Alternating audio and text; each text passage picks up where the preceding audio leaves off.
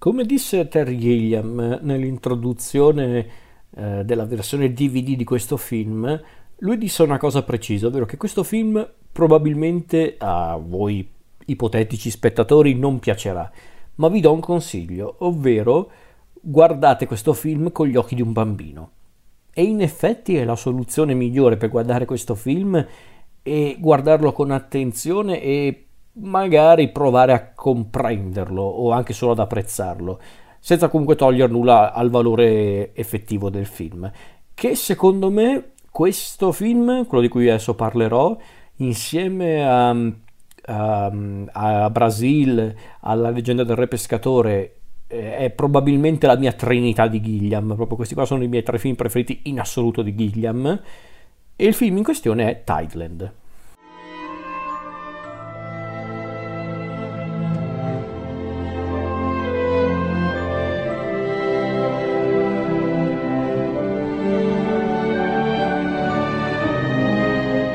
Ok, Tideland, produzione canadese e inglese,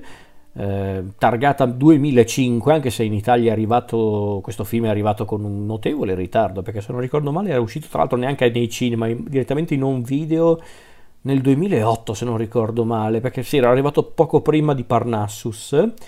un film eh, appunto fantasy, neanche fantasy in realtà, visionario, drammatico, diretto da Terry Gilliam, basato su un romanzo di Mitch Collin e sceneggiato sempre da, da Gilliam, ma anche da, dal suo affidato amico Tony Grisoni.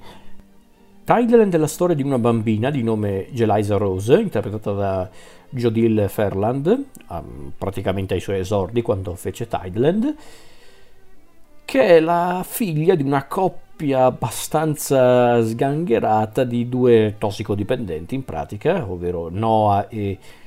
e Regina, che sono interpretati rispettivamente da Jeff Bridges e Jennifer Tilly. E quando la madre di, di Jelisa Rose muore per, per un'overdose, praticamente la bambina e suo padre Noah lasciano la loro casa in California, anche se definirla casa è un complimento, però vabbè, lasciano la loro casa in California e si dirigono presso una località sperduta, se non ricordo male, nel Texas, eh, che è essenzialmente questa casa che si trova proprio in, una, in un campo proprio sperduto nel mondo. L'unica cosa che c'è vicino a questa casa è un intero campo eh, di, proprio di, di, niente, proprio non c'è niente in quella, in quella zona a parte la ferrovia. C'è giusto appunto i binari del treno accanto alla casa. Quindi i nostri vanno in questa casa, ma il padre Noah continua a drogarsi, proprio come se non ci fosse un domani, e ci resta pure secco e praticamente mentre il nostro Noah muore lentamente,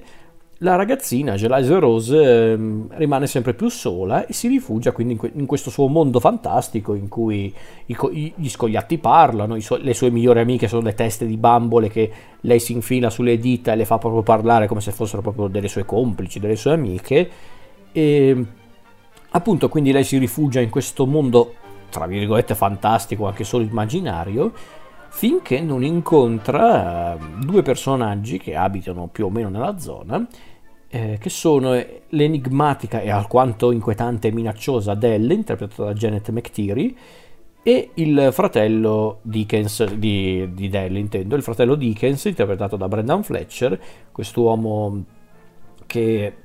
soffre palesemente di un disturbo mentale che lo rende praticamente un ragazzino cresciuto troppo e Jelisa Rose eh, incontra questi due pittoreschi, anche un po' sinistri personaggi, cerca anche di stringere amicizia con loro. E qui mi fermo perché chiaramente ci sono tante cose da scoprire a livello narrativo di questo film.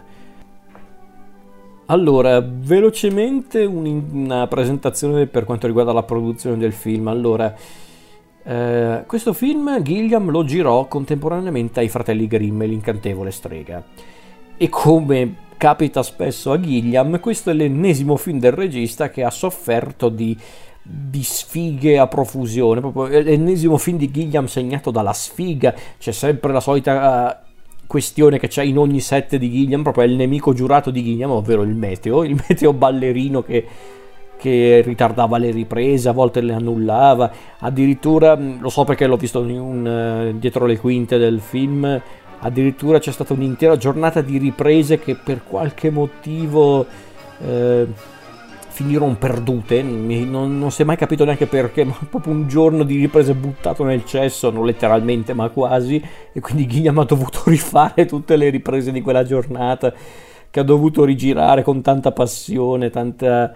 Eh, insomma, è, è solo Gilliam capitano queste cose o è solo Gilliam a documentarle perché è, è pazzesca questa cosa. È un, è un, film davvero intrigante, Thailand, perché è probabilmente il film più crudo di Gilliam, anzi togliete probabilmente è il film più crudo di Gilliam, forse anche quello più difficile, ma non tanto difficile da comprendere, ma piuttosto da... Cioè, o meglio, non tanto da comprendere per quanto riguarda la trama, le, quello, che quello che succede effettivamente nel film, ma piuttosto difficile da comprendere nel suo insieme e di sicuro rimane uno dei lavori più controversi di Gilliam. Eh, però bisogna anche dire questo, secondo me questo è anche il film che mostra per davvero cos'è la fanciullezza, proprio quel, quel periodo della tua vita in cui ti rifugi in un mondo, non dico incantato, ma comunque di tua invenzione, dove nel caso di Eliza Rose è un mondo assurdamente reale, popolato da scoiattoli parlanti, api vendicative, squali che nuotano vicino alle ferrovie, e dove appunto le teste di alcune bambole sono le uniche amiche della protagonista. Ehm, a conti fatti, Gilliam, se non ricordo male, sempre nel, dietro le quinte del film, aveva definito questa storia la storia di una bambina pazza che vuole vedere morire i suoi genitori. Ed è vero, in effetti è un po' così. È un po' anche quel classico film che ha riferimenti anche abbastanza dichiarati, proprio già a partire dalle prime scene del film, a classici come Alice nel Paese delle Meraviglie, anzi Gilliam stesso l'aveva definito un'unione tra Alice nel Paese delle Meraviglie e Psycho di Hitchcock, ma in generale qui ci sono tanti richiami a quei racconti dell'infanzia che prevedono la scoperta di mondi incantati e che teoricamente ti dovrebbero portare a crescere come essere umano, un po' stile anche il mago di Oz per dire. E per questo e tanti altri motivi è probabilmente il film di Gilliam che oggi mi sconcerta di più, in senso positivo, nel senso è proprio un film che ogni volta che lo guardo eh, penso, ma cosa cazzo gli passava per la testa a Gilliam? Perché va bene, il soggetto non è originale, c'è un intero romanzo alle spalle, non so quanto Gilliam l'ha cambiato, onestamente non so quanto Gilliam ha inventato di suo, ma suppongo qualcosa l'avrà fatto. Al di là di questo Tideland è davvero un film eh, proprio eh, lo devi guardare proprio con attenzione perché ci sono tanti punti in cui tu non riesci neanche più a capire se quello che stai guardando è effettivamente la realtà, la fantasia di Eliza Rose, un insieme. È proprio questa cosa che lo rende davvero un, un grande film visionario, davvero uno, uno dei uno, delle, uno, dei punti più alti di Gilliam come regista, anche perché è un film anche abbastanza modesto per il budget, per la produzione, il fatto anche che sia un film con un cast abbastanza modesto, nel senso per il numero di attori chiamati in causa e anche considerato che è un film anche che non ha grandissimi star, perché a parte Jeff Bridges che però non è che rimane tanto in scena, gli altri attori e le attrici, bene o male, non sono delle grandi star, ma, ma è una cosa voluta, nel senso io non credo che Gillian volesse fare un film eh, di largo consumo o comunque un film indirizzato al grande pubblico. Era sicuramente un film a cui lui ci teneva tanto, lui, lui più volte ha detto nelle interviste che in realtà lui ha affezionato un po' tutti i suoi film per un motivo o l'altro ma secondo me Tideland è davvero uno dei film a cui, a, a cui, lui è più legato perché c'è tanto secondo me del Gilliam fanciullo, c'è tanto della sua infanzia, c'è sicuramente anche tanto della sua infanzia, tanto della, delle passioni che, di lui, di, di, che lui aveva da bambino o da ragazzo, insomma. Secondo me è davvero un film a cui Gilliam ha messo tanto cuore e anche tanta follia perché davvero non è forse il film più folle di Gilliam ma come dicevo prima è uno dei più crudi anche uno dei più violenti, non tanto, non stiamo tanto parlando di violenza fisica, ma piuttosto di violenza psicologica, di violenza umana, morale, perché no? Perché qui ce ne fosse uno che si salvi, è un, proprio un, un film popolato da psicopatici, da, da, persone che proprio non hanno speranze. E lo stesso finale, senza anticipare nulla, potrebbe dir tutto e dire niente in questo film. È il classico finale tutt'altro che lieto in puro stile Terry Gilliam, però eh, un film davvero ispirato, secondo me. Questo è davvero uno dei film più ispirati di Gilliam. Non uno dei più facili, come dicevo prima. Io conosco tante persone che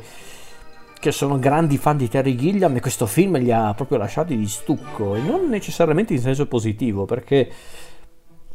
perché secondo me Gilliam non è neanche uno di quei registi che, che diciamo ha creato uno standard nel senso non è uno di quei registi che tu aspetti il suo film arriva il suo film e ti aspetti cose ehm, già preparate. No, Gilliam su quell'aspetto, pur avendo degli elementi comuni nei suoi film, sa essere molto imprevedibile. Questa secondo me è una grande qualità per un regista e anche sceneggiatore in questo caso. Però anche davanti a quest'ottica, um, Tideland è davvero un film strano, è davvero un film eh, strano anche considerate le, le, premesse e strano nonostante comunque tutto quello che abbiamo visto di Gilliam fino a quel momento è davvero un film incredibile. Io quando lo vidi per la prima volta in un video, perché ripeto, non so neanche se davvero mi è andato nei cinema, questo forse giusto in, in, un, in un, proprio in pochissime copie, giusto magari in qualche proiezione del secolo, chi può dirlo, ma sicuramente non è andato nei multisala, non è andato a, a, cercare il guadagno del pubblico generalista, assolutamente no, perché non è un film da pubblico generalista, grazie al cielo, aggiungerei però e così, quindi io lo, lo recuperai da Blockbuster perché, perché mm, mi intrigava, era Terry Gilliam, mi sono detto vabbè, è, è un film di Terry Gilliam, ne vale sempre la pena, al di là che poi mi piaccia o meno. E quando lo vidi la prima volta io ero lì che ero... ero... ero lì con gli occhi spalancati, non so, io non sapevo proprio cosa aspettarmi da questo film, o meglio, avevo un'idea di cosa aspettarmi e non è... Non, non, è stata smentita praticamente già dai primi dieci minuti con questo, questo scenario particolarmente cupo, particolarmente anche folle e crudele. È un film crudele comunque Tidal, forse è davvero il film più crudele di Gilliam, anche più dell'esercito delle 12 scimmie, anche più di altri, anche più di Brasile, davvero, davvero forse il più crudele, anche perché forse anche il più come posso dire, non realistico, ma sicuramente è quello più ancorato alla realtà tra i film di Gilliam, perché di fatto parla di questo, parla anche della realtà che però viene un po' travisata dagli occhi della nostra protagonista, che vede un po', un po', di fantasia in questa realtà che però fa già schifo di suo, perlomeno nell'ottica del film intendo dire, perché la realtà intorno a Jelisa Rose è terribile, la sua fantasia però non la rende migliore, anzi su certi aspetti la fantasia di Jelisa Rose la rende ancora più estrema questa realtà beh, orribile e cruda. Eh, davvero un film incredibile secondo me. Lo so che uso spesso questo termine, incredibile per descrivere i film di Terry Gilliam, ma in questo caso forse è il termine esatto, è incredibile. Nel bene e nel male questo dipende dai gusti dello spettatore, ci mancherebbe. Però è davvero un film eh, pazzesco secondo me. Mm, è uno di quei film di Gilliam, come dicevo prima, controversi. È proprio un film che divide a metà, perché io conosco, ripeto, tante persone che sono grandi fan di Gilliam e non sopportano questo film ma no, quando dico non sopportano, non intendo dire che lo guardano e pensano ma che schifo, cosa ha fatto Gilliam. No, che lo guardano e non riescono a sostenerlo perché sono sconcertati da, dalla visione di Gilliam, da, dalla crudezza del racconto, insomma, sono proprio sconcertati. E secondo me Gilliam voleva anche fare un po' questo. Eh. Cioè, oddio, non, non dico che Gilliam voleva sconvolgere lo spettatore, in realtà no, io non credo che Gilliam sia così pretenzioso nei confronti degli spettatori, però aveva questa storia particolare in testa, dovuta anche al romanzo, ci mancherebbe, perché bisogna ricordare che non è un soggetto originale quello di Tideland, e ha voluto mostrarlo a modo suo, riuscendoci secondo me, che poi piaccia o meno, beh, lì c'è sempre la più grande fregatura dell'umanità, ovvero la soggettività, quindi bisogna tener conto di questa cosa. È un film però davvero che è stato fatto con tanto cuore, pochi mezzi, ma tanta sostanza, quindi io gli riconosco questi meriti e davvero questo è insieme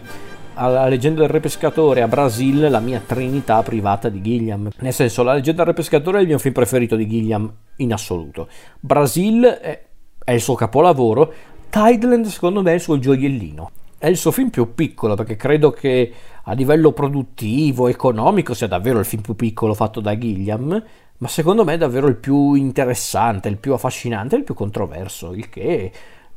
mm, il che non è una cosa da poco, considerato che è un film che Gilliam ha fatto a carriera inoltrata, erano già iniziati gli anni 2000, stava addirittura facendo un film che teoricamente doveva essere invece di largo consumo, come I Fratelli Grimm e L'incantevole strega, che ricordiamocelo, è un film che tutto sommato Gilliam aveva, fatto sotto commissione, non è che era un film proprio che Gilliam aveva pensato e ci, si era messo, no, era un film su commissione, hanno scelto Terry Gilliam per la sua la sua poetica visionaria, giustamente anche perché Gilliam comunque ha fatto un bel lavoro con i fratelli Grimm, che non è uno dei suoi film migliori, però è un film onesto. C'è sempre anche qualcosa di carino e interessante anche nei film più modesti di Gilliam. Tideland non è un film modesto, ecco. Tideland invece è forse neanche uno dei più ambiziosi di Gilliam, ma davvero forse uno dei più profondi, uno dei più personali, perché no? Secondo me è davvero uno dei film con cui Gilliam eh, a cui Gilliam davvero ha dato tanto, tanto come regista, come autore, ma anche come persona, come essere umano. E per questo io lo adoro, davvero.